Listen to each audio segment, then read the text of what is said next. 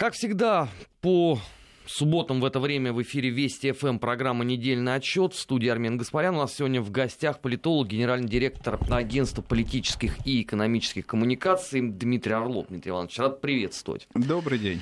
Ну, начать я предлагаю с ситуации с российскими средствами информации, гонениями на них на Западе. Потому что на этой неделе ведь Государственная Дума принимала поправки э, к закону о статусе иностранного агента. И тут же Госдепартамент Соединенных Штатов сделал громкое заявление, что их неправильно поняли. На самом деле они никого на ограничивать в правах не хотели, а просто планировали таким образом создать всем одинаковое конкурентное поле. Ну, э, как не хотели э, ограничивать? Ясно, что статус иностранного агента, он Э, значит, э, создает СМИ особые условия, это там регистрация, некоторые дополнительные правовые требования, ну а главное репутация. Да, это не СМИ, это некий, некий агент, некая институция, которая обслуживает интересы другого государства. Понятно, что у Russia Today значительная аудитория, как на Западе, так и в России. В Америке колоссальная аудитория, а, и были э, серьезные, так сказать, протесты против э, такого решения. Но, тем не менее, такое решение принято, и а, значит, э, абсурдно было бы предполагать, что Россия не принят аналогичных действий. Но при этом потому что зеркальность — это э, естественный принцип для любого государства, которое считает, что у, нее есть суверенитет, у него есть суверенитет, и которое дорожит своим суверенитетом. Другое дело, что, конечно, э, те СМИ, которые, э, очевидно, будут признаны иностранными агентами в России, они, конечно, не по охвату, так сказать, не по аудитории, не по влиянию в мире — несопоставимо с э, Russia Today. Ну, так сказать, здесь же дело не в этом, а дело в том, чтобы, так сказать, а, значит, поступить э, симметрично. Я, кстати, хотел напомнить, что и Тарт, точнее, не Тартас, ТАСС был иностранным агентом э, в Соединенных Штатах до 1992 года, много лет.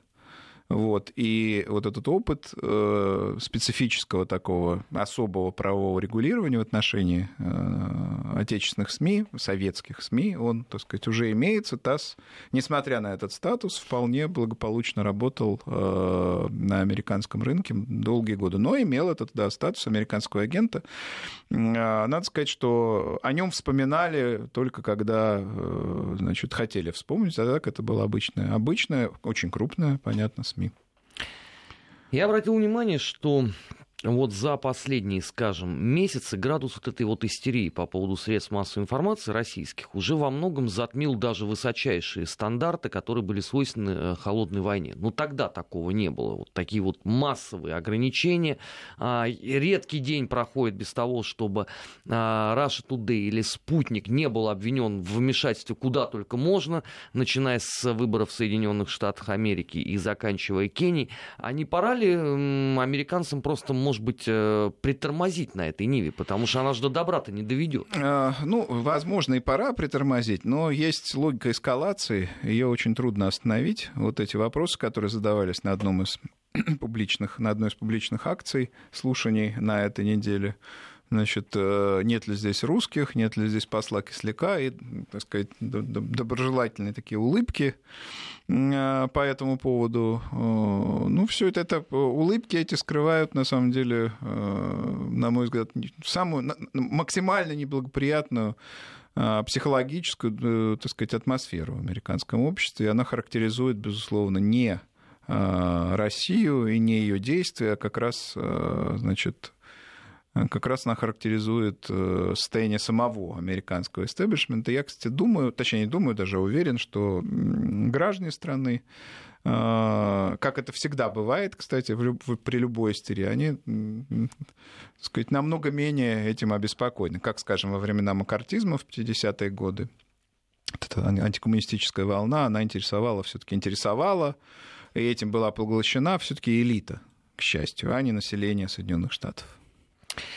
А, на этой неделе в, э, в американских, в частности, э, средствах массовой информации э, такая была шумная кампания по поводу разговоров президента России Владимира Путина с главами ДНР и ЛДНР. А, соответственно, Донецкая и Луганская республика. Поводом для недовольства послужило то, что на официальном сайте президента России они не были обозначены как террористические образования, а, сепаратистские, бандформирования и так далее. Это что, а, новый вектор задается вопросом западный обыватель? Россия собирается признавать республики или вводит какой-то новый аргумент в международную повестку? Э, мне трудно об этом судить, но э, трудно судить, точнее, о, о том, собирается ли Россия э, признавать ЛНР и ДНР. Насколько можно было судить по тому, как значит, позиционировалась Россия относительно этих территорий юго-востока Украины. Если вспоминать позицию МИДа, Министерства обороны, президента, конечно же, значит, э, нич- ничто не указывало на то, что э, Россия будет признавать эти территории или э, признает элиту этих территорий, там, руководителей этих территорий в качестве каких-то суверенных деятелей, де- деятелей, которые представляют интересы суверенного государства. Ничего такого не было. Ну и телефонные звонки. А, Путин много кому может позвонить. Я бы не стал делать таких далеко идущих выводов. Возможно, конечно, это был такой укол со стороны Путина, какой-то знак, что диалог э, России с ЛНР и ДНР может стать более там, каким-то плотным при каких-то обстоятельствах, да, или более детальным. Вот. Но диалог с непризнанными государствами и с э, территориями с неопределенными статусами, он существует во всем мире, и а, те же Соединенные Штаты в свое время принимали на очень высоком уровне, вплоть до встречи с президентом и Ясера Арафата, и там некоторых еще деятелей. А, вот, так что э, президент Путин ни с кем не встречался из этих э, руководителей ДНР и ЛНР, кстати. Вот, так что не стоит делать э, далеко идущих выводов. Я думаю, что это была просто было, было просто зондирование, так сказать, позиций этих территорий, ну, возможно, в контексте тех переговоров, которые сейчас ведутся между Соединенными Штатами и Россией, а точнее между Сурковым и Волкером. А, просто конспирология ведь э, любимый сейчас э, жанр э, западных средств массовой информации. Они тут же протянули ниточку. В понедельник встречались Вокер с Сурковым. Сурков сказал, три пункта из 29 нас устраивают. Это, конечно, лучше, чем совсем ничего. Да, лучше, чем ноль, сказал. Да, огорчились. И в среду, соответственно, следует вот новость о разговоре с Путиным. Они как Винни-Пух говорит, это же неспроста. Ну, посмотрим. Э, Путин умеет э, и, так сказать, э, давать всякие, так сказать, пасы и ждать сигналов. И ну, Вообще игра дипломатическая, игра политическая, игра политехнологическая, кстати, это все намного сложнее, чем значит, какие-то прост, простые шаги. Не стоит. Путин человек непростой, и игру он всегда ведет непростую. Не надо от него ожидать каких-то одномерных шагов. Если он пообщался с руководителями ДНР и ЛНР, значит, там завтра, ну, я конструирую, да, значит, завтра мы эти территории признаем. Совершенно одно из другого не следует. А, продолжая э, тему Путина, э, сегодня э, президент открывал памятник императору Александру Третьему в Крыму, и Крым вообще всю эту неделю он не выходит из повестки. Ну, в частности, сегодня один из кандидатов в президента заговорил о том, что надо все равно проводить э, новый референдум, нужно привлекать а, иностранных избирателей. Это будет теперь главная, условно, модель предвыборной кампании, вопрос Крыма? Мне так не кажется. Конечно, патриотическая мобилизация 2014 года, которая Крымом, Крымом э, вызвана, она остается таким фоновым Э, фактором, который влияет и на общественное мнение, и, конечно, будет влиять на избирательную кампанию. Но я убежден, что Крым центральной точкой кампании не будет, потому что, ну, собственно, там не, происходит ничего такого, э, что, э, значит, качественно изменило бы наше представление о ситуации там. Он, так сказать, интегрирован в Россию, российская элита Э, уверена в этом и в, том, что, так сказать, какие бы претензии ни предъявлялись, она эти претензии отобьет, российская элита. Вот, значит, что касается Александра Третьего, то это, мне кажется, и символический жест, и так сказать, яркий жест. Александр III, конечно, заслуживал так сказать, памятника. Вот, памятник ему есть в Петербурге, памятник ему был снесен в Москве, но Александр III это деятель, один из тех деятелей, которые Э, может быть, не слишком заметно, но э, серьезно э, меняли так сказать, Россию. Да, с ним связана контрреформа в сфере земского управления. Капитаны-исправники пришли на смену, так сказать, более демократичной, более вовлекающей население системе. Но, во-первых, это произошло потому, что значит, э, земства так немножко подраспоясались, скажем так, к концу 70-х годов. А во-вторых, конечно, эта система была более управляемой. В остальном же он укрепил систему, которая слегка расшаталась э, в период э, значит, реформ многочисленных его отца Александра II. Ну и, конечно, главное – это вот сочетание политической стабильности – даже легких заморозков. А заморозки, кстати, не могли не наступить, потому что многие упрекают Александра Третьего в том, что он был прост, как пробка, солдафон, алкоголик. Ну, есть набор определенной э, значит, претензий, которые ему адресуются. Э, ну, даже если он был прост, то простота это э, не, той, не той была, что хуже воровства, как говорят русские люди. Вот сочетание политической стабильности, экономического, динамичного экономического развития, вот, умелое дипломатическое балансирование и э, создание коалиции держав, которые, так сказать, до этого было, совершенно невиданным, я имею в виду Антанта, начало Антанты. Вот. Э, колоссальный приток иностранных инвестиций, мероприятия, которые подготовили установление э, значит, водочной монополии и стабилизацию рубля, всему этому, ну и невиданный экономический рост, кстати говоря, всему этому мы, в общем, э, за все это мы должны благодарить, э, так сказать, Александра Третьего. Вот, я считаю, что Александр III, как и Николай I, это не палочные политики, не, не политики, которые значит, стабилизировали систему репрессиями, это не так. Ну, я уж не говорю о том, что там, значит, а, за, за весь, так сказать, при, при всех кровавых российских, так сказать, императорах а, за 19 столетие было там казнено несколько человек. Значит, вот, кровь-то была такая весьма... В любой из европейских стран погибло намного больше людей по, по приговорам даже судов. А, но дело даже не в этом. Дело в том, что а, значит, э, благодаря Николаю Первому и Александру Третьему а, в России была логика развития инфраструктурного, как при Николае Первом, вспомните, он же был у нас император-инженер, да, император-инженер, железные дороги, сказать, ставка на вот это ускоренное развитие инфраструктуры, это э, Николай I, не только крымская, проигранная Крымская война. Подготовленная крестьянская реформа, это тоже Николай I. Ну а Александр III, это уже экономический рост современного типа, предпринимательство разное, и там товарищество на вере, товарищество на паях, это обычные купцы, и акционерное общество, и, ну, короче говоря, без Александра Третьего не было бы а, процветания а, второй половины 80-х годов и начала 90-х. Вот. Не было бы процветания экономического, которое было в России в 90-е годы XIX века при э, Николае II. И, собственно, без того курса, который он осуществлял, без того курса, который осуществлял его отец реформаторского, кажется, что он контрастный, но на самом деле в них есть логика, логика преемственности. Без, без того курса, который осуществлял его отец, его сын э, Николай II, в России не было бы земских школ, э, не было бы школы земских больниц, не было бы колоссального прорыва в экономическом развитии, в социальном развитии. Большевики любят присваивать себе многое от там, значит, э, территориального развития до там, изобретения самолетов.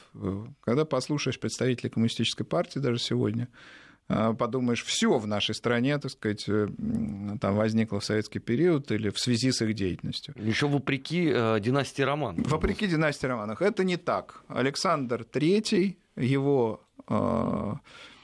отец Александр II, его сын Николай II были серьезными очень деятелями, которые гарантировали ускоренное и эффективное развитие а, экономики, политической и социальной сферы а, Российской империи. Мы должны им благодарны быть, и то, что сегодня Путин открывает этот памятник, а, глубоко символично.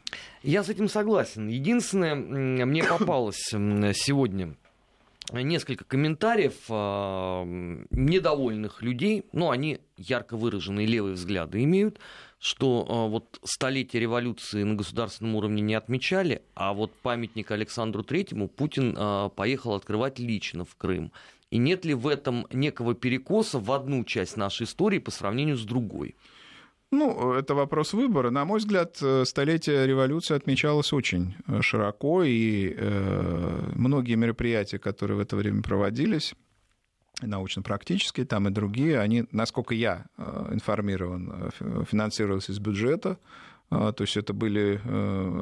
Власть показала, и, собственно, государство в широком смысле свои приоритеты, что считает столетие революции важным событием. Другое дело, что Э, собственно, продвижением в публичном пространстве этого э, праздника, этой даты должны были заниматься левые силы. Они, э, значит, не очень, честно говоря, этим занимались. Они праздновали активно, но можно было бы действовать более ярко. И я уж не говорю о том, что Зюганов мог бы выдвинуться 7 ноября. У нас была тут в одном из эфиров на, на канале, на одном канале напряженная дискуссия с одним из деятелей, э, сказать, Компартии, который говорил, не навязывайте нам, что нам делать. Значит, э, дело не в том, что надо кому-то что-то навязывать. Есть определенные события, которые ты должен использовать. Вот оно столетие, так сказать, октября. Вот, она, вот он крейсер «Аврора», который освещает э, человечество, новый путь, да, вот оно новое время, а, которое началось. Э, вот он, так сказать, разрыв, так сказать, или там прекращение многолетнего рабства и угнетения. И вот Геннадий Андреевич, который выступает, который выдвигается. Но это же настолько было очевидно, настолько ясно, а, настолько просилось, так сказать. Ну вот, не знаю, из каких соображений он выдавил только Зюганов, я имею в виду, из себя, что, значит, а, какие-то там парторганизации его поддерживают. Это смешно. Нужно было организовать крупную акцию. И тогда бы это столетие выстрелило бы, если бы левые силы реально были заинтересованы в а, значит, доминировании, да даже не в доминировании, в серьезном представительственном политическом поле. А то, получается, Собчак создает значит, э, информ, информповоды каждый день. А, значит, Зюганов и Жириновский ждут съездов. Не надо ждать съездов. У нас на первом этапе реально вот такое бурление, карнавализация.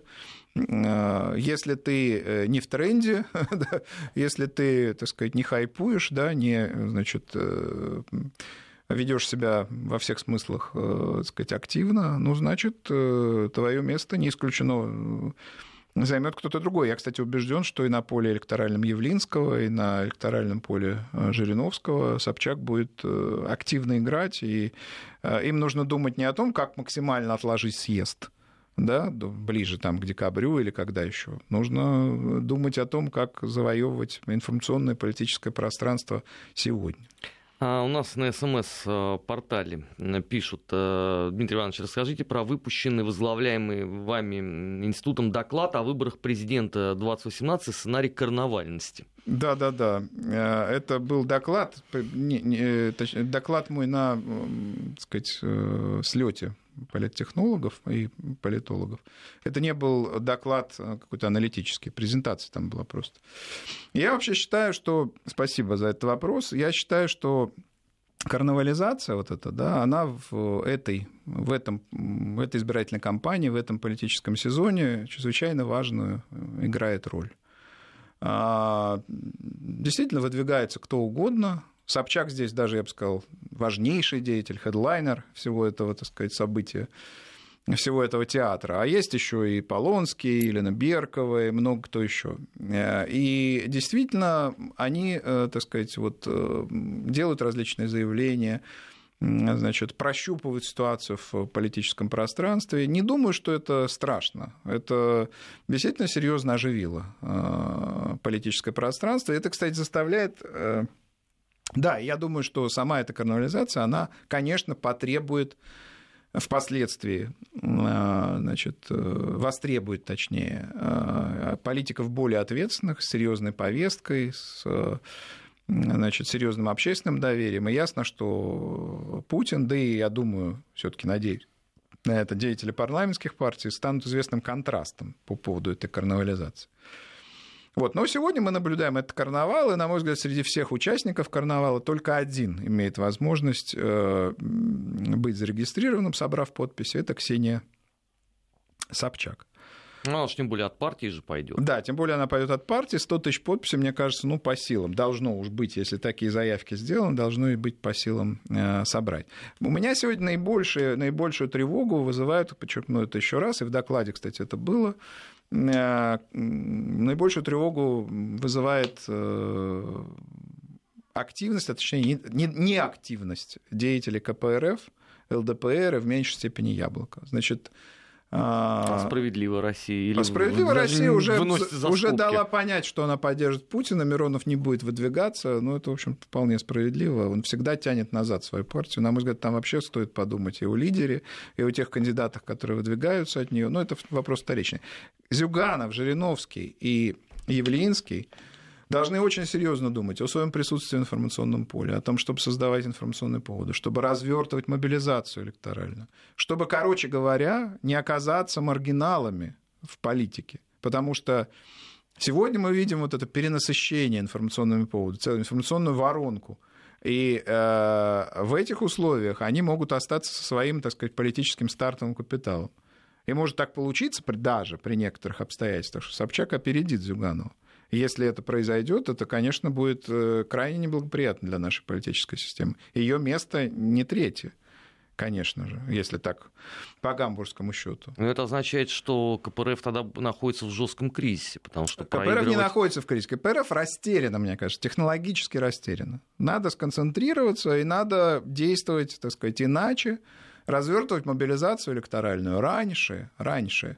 Это, кстати, карнавализация, она ударила и по Навальному очень серьезно, потому что раньше же какое было ощущение? У многих, во всяком случае, было ощущение, что вот есть глыба Путин и, значит, гора Навальный, который, конечно, меньше, чем Путин. Вот. Э, и на этом прошел весь год ведь прошедший политический. А сейчас мы что видим? Он такие заявления делает, такие, такие какие-то, такую активность развивает Навальный. А это все тонет вот в этом, э, значит, э, карнавале. В этом смысле карнавал Навального, если не похоронил, то превратил вот в этого одного из, не, одного из многих и малозаметных, точнее, одного из многих и малосущественных, вот, заметных-то вполне заметных, участников политического процесса. Вот что он еще остается теперь в тени у Собчак. Для полноты ощущений. И вот он поехал, кстати, за границу, хотя имел, между прочим, э, возможность провести согласованные властями митингами. Это ошибка, конечно. Мы продолжим э, через несколько минут программу «Недельный отчет». У нас э, сегодня в гостях генеральный директор агентства политических и экономических коммуникаций Дмитрий Орлов. Сейчас уходим на новости, не переключайтесь. 17 часов 34 минуты э, в Москве. Программа «Недельный отчет» в эфире Вести ФМ. Меня зовут Армин Гаспарян. А, у нас в гостях генеральный директор агентства политических и экономических э, коммуникаций Дмитрий Орлов. А, предлагаю поговорить э, о нашумевшей сегодня новости. Россия заблокировала вон японскую резолюцию по Сирии. Да. Вызвала массовое недовольство на Западе. Дескать, с нами невозможно договариваться, а, и вообще нас среди победителей, в общем, нету мирового терроризма, как известно, Макрон же сказал, мы победили, да. не, не уточняя. Что делать-то с этим совсем? Ну, была ведь альтернативная резолюция, а, которую подготовил и внес, по-моему, даже Китай, и ее-то Россия поддерживала. И там а, голосование, я так понимаю, было намного ожидалось намного, значит, э, Э, менее, скажем, не, не ветированным, там было бы какое-то противостояние, да, э, значит, там 3 на 2, скажем. Ну, Россия не согласна с химическими вот этим, с химической историей, историей поиска химоружия э, в Сирии. Россия не согласна с урегулированием, которое будет означать отказ от режима Асада, который, э, в общем, никто, э, значит, э, нелегитимным сегодня не признает на самом деле. Вот Россия много с чем не согласна, поэтому вето Ну и потом, в конце концов, именно Россия достигла, в общем, поражения, ну, так сказать, добилась поражения значит, террористических организаций, в том числе запрещенного ИГИЛа, на территории Сирии отдавать эту победу, так сказать, э, западной коалиции тоже было бы странно. В общем, тут множество причин, по которым Россия наложила вето. Ну и теперь как, надо находить э, в очередной раз общий язык, потому что ведь э, за вчерашний день американцы заблокировали нашу инициативу, мы, да. соответственно, не поддержали их. Теперь вот с японским проектом Сколько еще времени пройдет? Надо, э, значит, э, надо, конечно, находить э, точки соприкосновения, надо, значит, искать какой-то механизм. Вспомним, год назад казалось, что Россия и Америка близки к нахождению такого компромисса. Пока у нас есть право вето, значит, я думаю, что сколько бы о реформе ООН не говорили оно сохранится в обозримом будущем, Россия будет его применять. Поэтому, чтобы Россия его не применяла, надо с Россией договариваться. Это азбучная истина всегда. И в советское время, и в новейшей истории это а, значит, было непреложным фактом. Так что Соединенным Штатам и другим участникам Западной коалиции надо просто понять, а, в чем, так сказать, э, для России их позиция неприемлема, и Э, совместно выработать, если, конечно, они заинтересованы в этом, совместно выработать э, другой приемлемый для всех участников э, Совета Безопасности, постоянных членов Совета Безопасности ООН документ. А параллельно же и э, другой сюжет развивается. Президент Турции Раджеп Эрдоган обвинил Соединенные Штаты в финансировании запрещенной в России организации ИГИЛ. Что это он вдруг прозрел? Да, значит, э, Российское Министерство обороны, кстати, ведь обвинило в том, что э, обвинило э, Соединенные Штаты в том, что значит, они выпустили террористов, да, да, да тоже на этой неделе, 14 на ноября, неделе. И, и сделал заявление на следующий день о финансировании, собственно, Эрдогана. Это серьезные сигналы, на самом деле, для Соединенных Штатов и их союзников. Конечно, они их могут игнорировать. Они суверены да, в проведении своей политики. Но рационально ли это, с учетом того, что их влияние на ситуацию в а, Сирии, оно ограничено той зоной, которую Соединенные Штаты контролируют. Может быть, все-таки э, логичнее пойти на какие-то на переговоры, достижение соглашения с э, Россией. Это более отвечает американским интересам, даже исходя из логики а, сохранения зоны контроля, которая у них есть. Но ведь на сегодня они, по сути дела, все настроены исключительно на конфронтацию с Россией. Причем здесь уже Сирия это даже не главенствующая история. Ну, э, сказать, все можно скорректировать. Сегодня настроен на конфронтацию, завтра э, ситуация улучшится. Надо э, балансировать, э, надо стремиться достигнуть договоренности. У нас есть сказать, не только право вето, а у Соединенных Штатов не только та территория, которую они контролируют в Сирии. Надо садиться и разговаривать. А там есть силы, а, которые склонны к диалогу с Россией? Вот на ну, данную конечно. Минуту. К сожалению, после э, э, последние там 2-3 года американская элита становится все более антироссийской.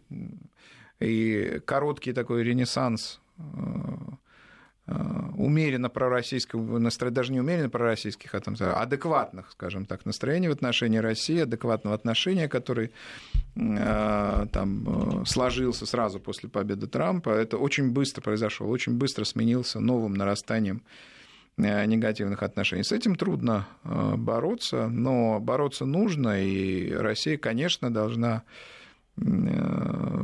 искать, делать ставку на так сказать, э, общаться, э, расширять поле диалога с той частью американской элиты, которая не то что пророссийски настроена, а просто понимает, что у России, как у серьезного игрока, есть свои интересы. В этом смысле там, тому же послу Антону в Соединенных Штатах не позавидуешь, с ним не хотят встречаться конгрессмены, и вот эти улыбки по поводу того, что нет ли среди нас русских, тоже обо многом свидетельствуют. Ну, так и что с того? Нужно находить, тем не менее, механизмы взаимодействия. Э, не знаю, насколько корректно будет сравнение, но, э, скажем, РСФСР в 18, там, с 18 по 23 год ДД и позже, э, вот, находилась практически в состоянии дипломатической изоляции, но искала возможности для диалога и нашла их, и открылись посольства, и э, открылись карманы, так сказать, если говорить о финансировании индустриализации. Да? Но любви ведь все равно не было. Любви не было, но я хочу подчеркнуть, что даже в тех условиях э, механизмы для взаимодействия находились.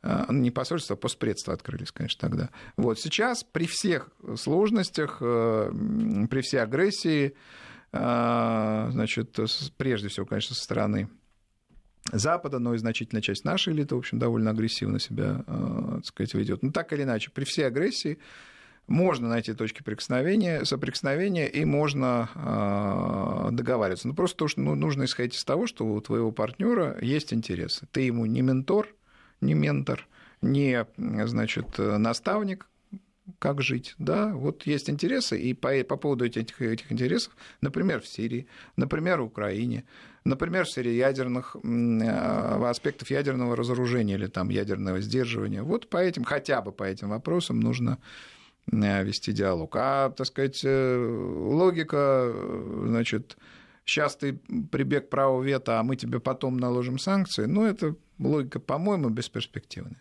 Но ведь они же при этом не признают за Россией никаких интересов. Наша позиция вот с их точки зрения должна быть в том, что мы соглашаемся сразу со всем, что они говорят. Ну, Неважно даже по какой вы, теме. Вы, конечно, упрощаете, но, безусловно, они хотят быть старшим партнером в переговорах. Безусловно, хотят. Но Э, будем надеяться, что э, несколько лет уже э, довольно стабильной позиции России, которая не принимает такой логики, они, она все-таки отрезвит американскую элиту рано или поздно. А, у нас немного времени остается до выпуска прогноза погоды в эфире Вести ФМ. Успею вот кратко спросить вас по поводу очередной истории с ВАДА действительно настолько сложно все с нашими олимпийцами, есть э, вероятность, что просто не допустят всю сборную до зимней Олимпиады?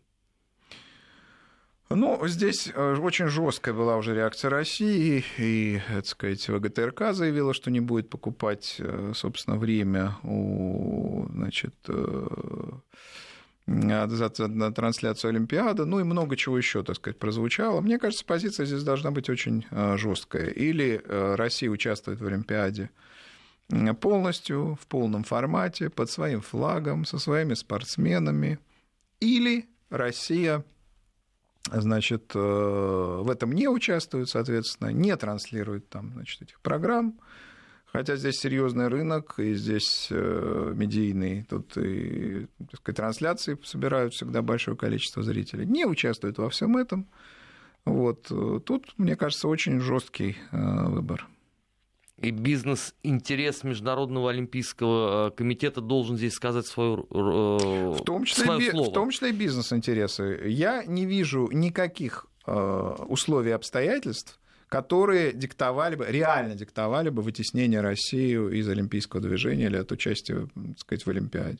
Все аргументы, они носят такой, в общем, конъюнктурный характер, надуманный, вот. Да, возможно, были претензии к каким-то, сказать, не, к некоторым спортсменам. Они могут не принять участие в Олимпиаде, но отстранять олимпийскую сборную страны такого, сказать, уровня, как Россия, это совершенно э, недопустимо, и Россия на сказать, участие в игре такого характера да, и пойти не может. Лучше в ней не участвовать, если э, значит, дело дойдет до вот, сказать, такого уровня проблем. Сейчас уходим на прогноз погоды и после этого продолжаем недельный отчет.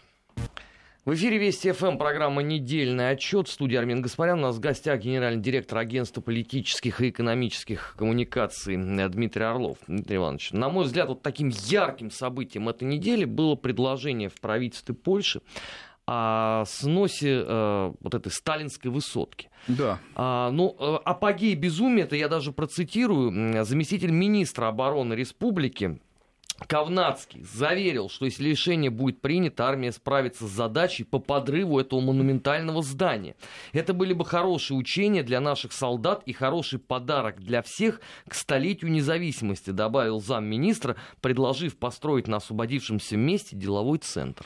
Ну, послушайте, это, на мой взгляд, чудовищная совершенно, э, так сказать, идея. Я позволю себе, так сказать, поделиться воспоминанием. Когда-то, много лет тому назад, я был студентом, и мы гуляли с приятелем в парке культуры и отдыха имени Горького. Вот, и он, он был таких, э, в общем, довольно радикально демократических взглядов. Он говорит, вот все это, значит, надо посносить, тем более оно пообветшало. Вот. А все я... это, это парк Горького имеется ну, в виду? Ну да, имеется в виду там э, фонтаны, которые тогда не работали, там главный вход, ну и много чего еще. Я ему возразил таким образом. Значит, э, нужно сначала спросить жителей, которые, так сказать, живут, ну или там всех москвичей, чего они, собственно, хотят здесь видеть. Вот. Э, собрать деньги, необходимые для э, ремонта или там возведения каких-то новых объектов. Да, и потом уже осуществлять по плану нечто, если люди захотят, конечно, сломать то, что там есть. А вот до этого момента те материальные ценности, как минимум материальные, которые там наличествуют, ну, я, конечно, может быть, не таким штилем повествовал, но э, суть была именно в этом. Значит, то, что есть, должно содержаться в порядке. То есть его как минимум надо штукатурить, красить, значит, куртины, если необходимо, они должны быть. Ну, потому что а, споры об истории, они могут э, быть долгими и вообще затягиваться на там, десятилетия и столетия. Споры об истории, о вкладе в историю, о ценности там, тех или иных объектов. Но у них есть ценность там, материальная, ценность историческая. Будьте любезны, что называется. Вот э, мне этот разговор вспомнился значит, э, когда зашел разговор об этой высотке. Я, кстати, там был, когда был в Варшаве, так сказать, э, заходил и видел и орнаменты, и, так сказать, заходил на смотровую площадку. Это колоссальный объект, колоссальный. Да, он запущен, надо сказать. То есть там, так сказать, старые достаточно двери, там, э, ну, короче говоря, он не знаю, когда он ремонтировался, но он не производит впечатления, так сказать, э, его, его нынешнее состояние не производит впечатления, скажем, отеля Хилтон Ленинградская или там э, высотки на Котельнической или там гостиница Украина, ни один из этих объектов рядом не стоял. То есть это реконструированные, э, хорошие дома, я имею в виду здесь, в Москве. А поляки принципиально не хотят его Значит, реставрировать? принципиально либо нет, я был там несколько лет назад и не могу судить, в каком состоянии этот объект сейчас. Скорее всего, судя по тому, что его собираются сносить, он обветшал в еще большей степени. Но, но это же уникальное строение. Больше такого нет вообще в Европе. Из него можно сделать колоссальный э, там, исторический культурный центр. Из него можно сделать музей сталинизма, в конце концов. Музей, там, не знаю, советов. Туда вот, вот в ГДР, есть же музей ГДР, туда ходит там сотни тысяч людей, очень посещаемое место. Ну, поляки да? говорят, а у нас так есть уже Институт национальной памяти, зачем да нам кто, второй? кто его посещает, музей национальной памяти? А это целый можно было бы сделать аттракцион, да, социализма. Ну, я как, как, как пример говорю, не говоря уже о том, что э, бизнес-центр, расположенный в Сталинской высотке, это же не просто бизнес. Бизнес-центров, понимаете, в Европе тысячи, если не десятки тысяч. А в сталинской высотке это был бы бизнес, ну, там, я не знаю, ну, назови бизнес-центр Сталин. Понимаете, и к тебе будут сказать, ты, ты получишь 30% прибыли. То, то есть 30% прибавки за имя. Ну а как же с Европейской комиссией тогда разбираться? Они Послушайте, ведь приравняли коммунизм к нацизму. Это по, нельзя. Послушайте, это, значит, э, все наивно. Ну, прежде всего, я, я тут, э, позиция моя, она достаточно дифференцированная. Первое. Значит, это уникальный объект, он должен быть сохранен. Исторический, культурный, градостроительный и так далее. Второе, его демонтаж сто... будет стоить просто колоссаль... колоссальных денег. А то, что будет построено на его месте, совершенно не очевидно, что э, принесет а, значит, что, что, что э, там строительство вообще какое-то состоится. Вот. Э, ну и кроме того, там же есть, там театр, по-моему, какой-то есть. Это же центр культуры, там театр какой-то национальный польский, там огромный выставочный центр, там в общем, э, нужно тысячу раз, то есть не то, что тысячу раз подумать, э, не стоит, конечно же, прибегать к этому решению. Вот. Э, Мертвые сраму не имут раз. К тому же, значит, воевать с значит, с архитектурой, но это, сказать, я думаю, даже поляки, которые весьма скептически относятся, мягко говоря, к советскому режиму, многие, сказать, агрессивные, не, так сказать, не, не, при, не приемлют этого, я думаю, они будут против значит, такого решения, просто, сказать, ну, в силу его такого деструктивного, скажем так, Но характера. при этом это ведь тоже часть э, польской традиции. Себе... Раз в сто лет э, взорвать э, памятник русской архитектуры. Ну, сто лет назад, ну, хорошо, 90 лет назад взорвали крупнейший в Европе собор Александра Невского. 1400 там около взрывов пришлось сделать.